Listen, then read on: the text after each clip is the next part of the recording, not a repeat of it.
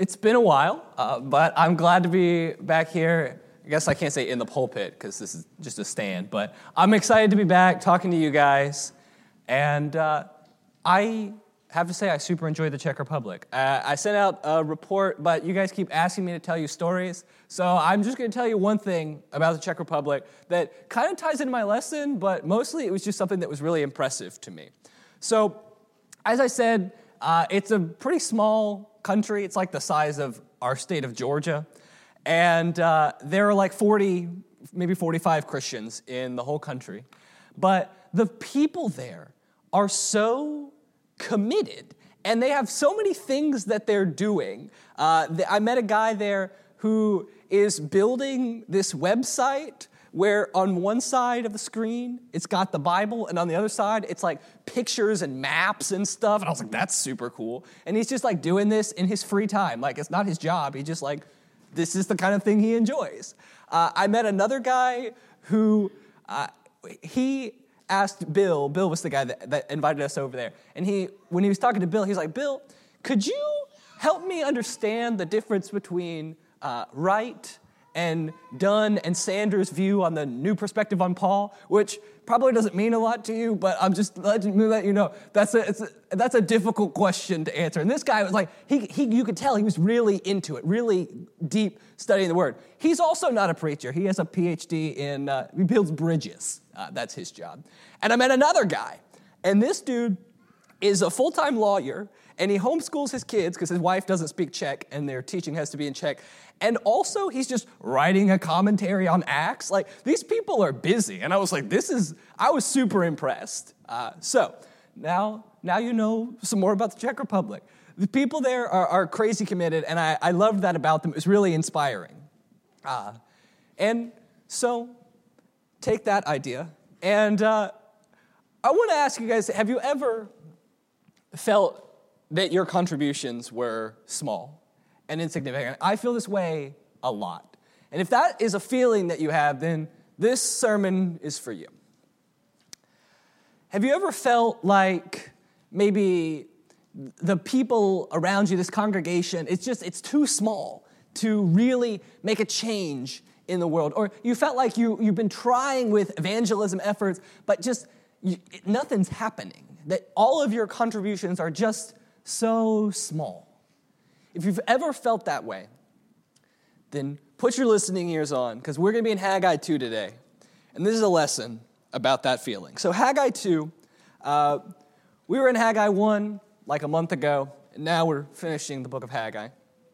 And uh, in Haggai 1, if you'll recall, God told them to, well, He wanted them to build a temple when they came back from exile, but they didn't do that. And so God uh, cursed their field, and uh, all of these covenant uh, curses from Leviticus and Deuteronomy were happening to them. And he says, Consider your ways. And so they saw what was happening, they saw the word of God, they heard Haggai, and they said, All right. So they got busy, they got to work building the temple. Now, about a month has passed since they've started building the temple. And we find here the story continues as we pick up in Haggai chapter 2. We'll read the first five verses. In the seventh month, on the 21st day of the month, the word of the Lord came by the hand of Haggai the prophet.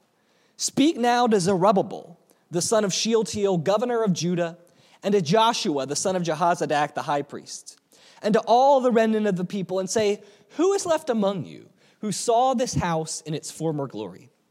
How do you see it now? Is it not as nothing in your eyes? Yet now be strong, O Zerubbabel, declares the Lord. Be strong, O Joshua, son of Jehozadak, the high priest. Be strong, all you people of the land, declares the Lord. Work, for I am with you, declares the Lord of hosts, according to the covenant that I made with you when you came out of Egypt. My spirit remains in your midst. Fear not. So, what we find as we uh, cut down on a, a lot of the words here, because God just repeats the same thing to lots of different people. He says, Look, this temple that you guys have started is, uh, well, it's small and insignificant. Like, let's be honest here. The old temple, Solomon's temple, This, it was crazy. There were like gold lions and 120 gold pomegranates, which I don't even know what you do with that, but they were there. There, the old temple, Solomon's temple, was uh, bordering on ostentatious, like crazy fancy. And this temple is nothing like that. It says in Ezra 3 that when the older people saw this temple, the foundation that was laid, that they were weeping because it was just so insignificant. And that's going to be our key word for today insignificant.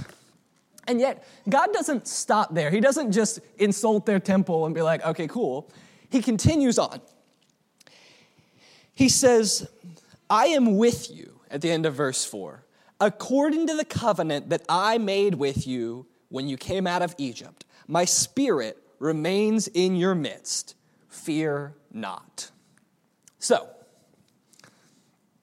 what God says is, He says, Look, your temple is small. Your temple is unimpressive. People are going to look at it, they're going to laugh, you're going to cry. It's small. But that doesn't have to matter. Because here's, here's the important information I am with you according to the covenant that I made with you in Egypt. And I think as we pull on this Egypt thread a little bit, we are going to find the key that unravels this whole chapter and a powerful message to us today. So, he says, I am with you according to the covenant I made with you when you came out of Egypt. Well, let's recall back to Egypt. So, in Egypt, Israel, the Israelites are slaves. They're uh, under the, the mighty hand of, of Pharaoh. They can't get out, they're under his thumb. And they cry out to God because they say, We're in trouble. We cannot get ourselves out. We need help. So they cry out to God to rescue them. And God does. He sends plague after plague, 10 plagues. He says, Let my people go, through the, through the mouth of, of Moses and Aaron, speaking to Pharaoh, Let my people go. And finally, after 10 plagues, it works. And God's people get to leave out of Egypt. And when they do, they plunder the Egyptians. They take their gold and their silver because the Egyptians, they're afraid of the Israelites and they're giving them their stuff. They're saying, Get out of here, leave our land, we don't want you anymore. But let me ask you a sec- this question. The people of Israel, they left Egypt and the Egyptians were afraid of the Israelites, but were they afraid of the Israelites or were they afraid of God?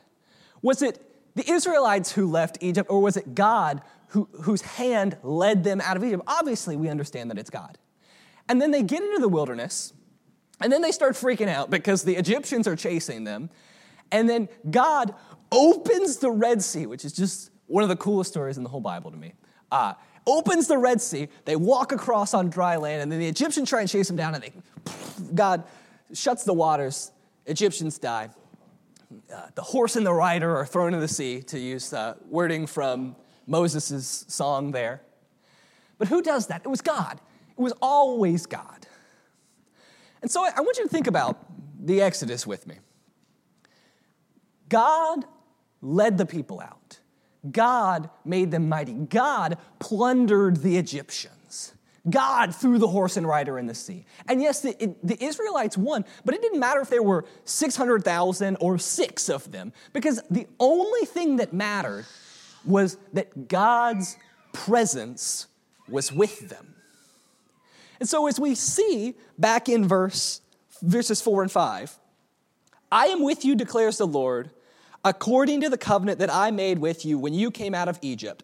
My spirit remains in your midst. Fear not. This is a powerful message from God because He says, just like what happened in Egypt, just like you guys it didn't matter how big you were, it didn't matter anything about you, because I'm God, I'm the one who's doing the heavy lifting around here.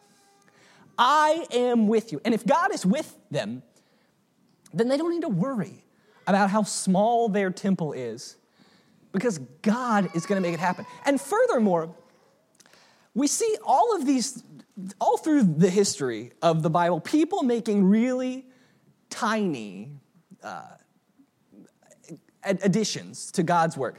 Uh, tiny, they don't do much. just like this temple that's kind of insignificant. Uh, think, for example, about the, the 70 elders that are with Moses. They get to go up on the mountain and be in the presence of God and eat food in his presence. Like the most amazing reward possible is to be in the presence of God. But what did they do? We don't know. No one ever tells us anything that they did in the Bible. Now, I'm not saying that they were insignificant, but I'm saying that they were not significant enough to make it on the pages of the Bible, as in terms of anything that they did. But they got to see the face of God. And so I think we need to find encouragement in this because we can hear stories about people doing crazy things. We can hear stories and, and read about people like Paul who seem to be you know, converting the whole world. And we're like, who am I? Like, I'm a nobody. I'm not doing anything. I'm not contributing anything to God's work. I'm trying, but it's just so infinitesimally small. I don't matter. But the story of Egypt and the story of Haggai remind us that, yeah, you might be insignificant, but that doesn't matter because God doesn't call us to be significant. He calls us to serve Him. He calls us to help in our tiny little ways to make something grand. And so, as we read on, God says, I'm with you according to the covenant, verse 6. For thus says the Lord of hosts, yet once more, in a little while, I will shake the heavens and the earth and the sea and the dry land, and I will shake all nations, so that the treasures of all nations shall come in, and I will fill this house with glory, says the Lord of hosts. The silver is mine, the gold is mine, declares the Lord of hosts. The latter glory of this house shall be greater than the former, says the Lord of hosts. And in this place I will give peace, declares the Lord of hosts. He says, Your temple is small. It looks like nothing in your eyes, but just wait. Because just like God shook the earth at Sinai, changed the whole game, changed the whole world, plundered the Egyptians, so also, uh, yet once more, the, God will shake the heavens and the earth and the sea and the dry land, and all the treasures of all the nations will come into this house. This tiny, insignificant contribution that they made, God is going to make it amazing. God is going to transform the world. And so here we get our one and only lessons, one point sermon today, and I will ex- continue expounding on it.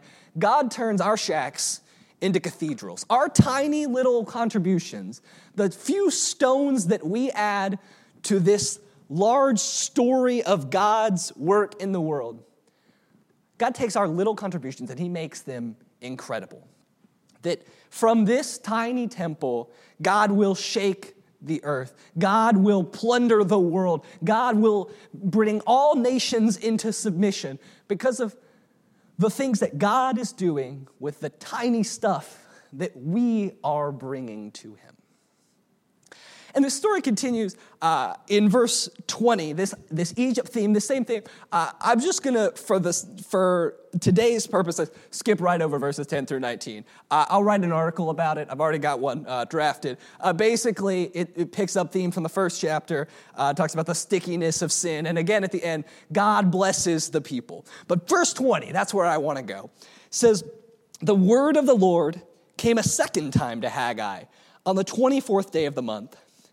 Speak to Zerubbabel, governor of Judah, saying, I am about to shake the heavens and the earth, and to overthrow the throne of kingdoms. I'm about to destroy the strength of the kingdoms of the nations and overthrow the chariots and their riders, and the horses and their riders shall go down, every one of them by the sword of his brothers.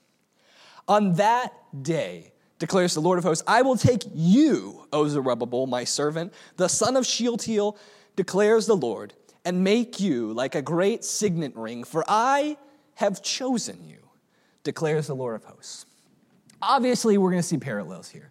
We've got shaking the earth. We've got plundering the nations. We've got sub- bringing the nations into submission. But each place we have an outcome of this plundering and shaking. In the first one, in verse 9, we find that the latter glory of this house will be greater than the former. That God is going to take their small contributions and make them amazing because God is going to use their work. But this time, we find the outcome in verse 23 that on that day, the Lord of hosts will make Zerubbabel like a signet ring, for God has chosen him. Now, what does this mean? I've got, I've got questions, okay? So, first of all, um, what does it mean that Zerubbabel is going to be a signet ring? And uh, two, are we talking about Zerubbabel here or someone that Zerubbabel represents? Those are great questions. So, first one um, what's a signet ring? Obviously, we know that uh, they sign their letters with a signet ring. You know, we read like that in like the story of Daniel, for example. But a signet ring is something that's really significant. It's like your ID. And yes, you can seal letters with it, but you use it for a lot of other things. And uh, that's why when Judah gets his signet ring taken by, uh, by Tamar, it's like a, it's a big deal. Uh, so this is something that's really significant. It's something that's very personal. You would often wear it on a chain around your neck. So when God says Zerubbabel is going to be a signet ring, what that means is that Zerubbabel is going to be a representative of God, uh, a, the, to image God in this earth, like we see a man is made in God's image. And also that he's going to be somewhere very personal, that he's going to be close to God. Okay, so Zerubbabel is going to be a signet ring, but Zerubbabel or someone that Zerubbabel represents? Well, I think probably the latter is more likely. Zerubbabel, of course, is a descendant of David. So Zerubbabel is representative of the Davidic line and ultimately uh, Christ as king. And I think that what this prophecy is telling us is that Jesus is going to come. He's going to be the one that shakes the whole world. He's going to be the one that fulfills this. He is going to be the one that is at the end of this long line of what God has been doing. And so we see here that God has not, God has not forgotten his promises, God has not forgotten the Davidic covenant, that this is going to continue on. And God is going to do that with Zerubbabel. God is going to do that with all of these small people that make up this story, that God is going to take their contributions and shake the earth. And I think that is incredibly encouraging to us because we can get discouraged. Like I said, by the small things that we're doing, by looking around and saying, ah, what am I even doing? Am, am, I really, am I really helping here or is, could I, am I just taking up space? And so I want to now take this into a, a personal realm for us. When we, can, when we get discouraged like this, when we get concerned that we're not contributing, that we're not significant, what do we do? How do, how do we feel? Well, we got to hear this message. This message that God turns our shacks into cathedrals, that God takes our little tiny contributions, a thousand tiny little rocks that make a temple, and a million, million little deeds that make up God's plan working out through the world. We got to see this principle. We got to see that God's sovereignty overcomes all of our little tiny things and takes them and makes them significant because it's God. God is the one doing it. And I want to show that to you in two different places. First, I want to show this to you in the realm of evangelism. So, Paul says, I planted, Apollos watered, but God gave the growth. So, neither he, neither he who plants nor he who waters is anything, but only God who gives the growth. Paul says, Look, I, I planted this seed, and Apollos came by and he watered it. But guess what? We aren't anything. The only thing that matters here is God. A similar parable uh, in the book of Mark, where there's a farmer and he plants a seed, and it says that it, it he goes to sleep and it grows and he doesn't know how it grows. And uh, still today, I mean, we, we plant seeds and we know a lot more about science, but it's like, it's kind of mystical, this process that takes a seed and makes it into a jalapeno plant. Like, we, we don't understand. But we have these tiny little contributions, and God takes them and makes them fruitful. God takes them and makes them into something. So, in the same way, we can go out there in the world and we can feel this urgency, like we need to be some sort of Paul that's just transforming the whole world. But even Paul says that all he did is plant seeds. All he did is, is do these tiny little things, and that God is the one who took it and turned it into something. That we're just here to do tiny little things. And I've said, I've told this story, I know, a, a bunch of times, but like, I, I, I used to do cold evangelism in the park, and it was so frustrating because I've talked to dozens and dozens of people, and no one ever called me back. No one, like, I never got any follow up on it, and it was so frustrating because I was like, what am I even doing here? Like, am I just like wasting my time?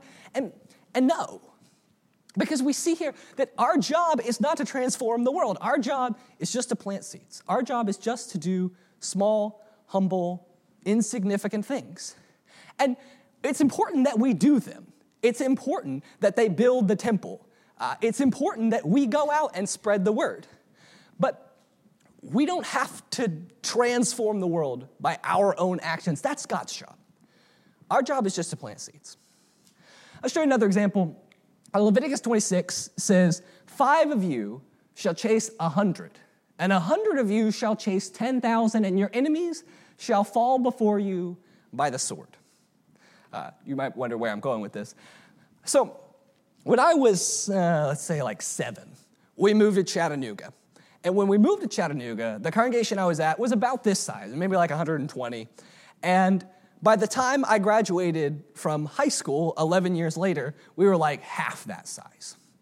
And this was frustrating on a, on a number of reasons. One uh, is like, it didn't happen because there was a split or anything. It just like, we just started dwindling and people were leaving and no one was coming and it was really discouraging. Because as a teenager i wanted to, to have people to know. I wanted us to be this, this really Im- impressive force in the world. I wanted there to be more of us. I wanted us to have a big church that we were doing so much and we just weren't. And i was so frustrated and we can get that way we can look around and we can say i mean we're, there's so few of us I mean, there's like a, a, whole big city out there, a whole big world, and there's just this small remnant of us. And what are we gonna do?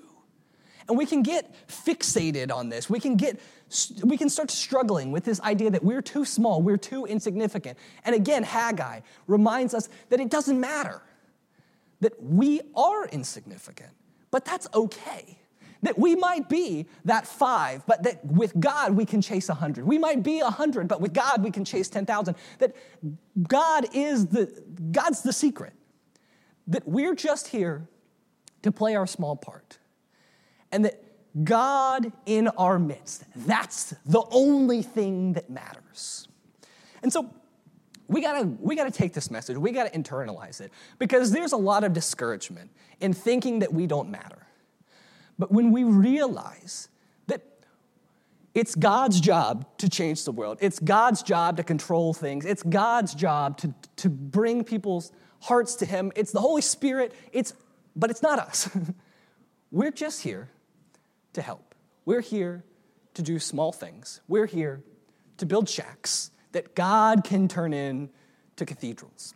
And so I hope that you can take this message, remember it, mull it over, let it be a part of the way you live so that you can see the glory of God, the power of God at play in the world today. Thank you so much. We'll now be dismissed to class.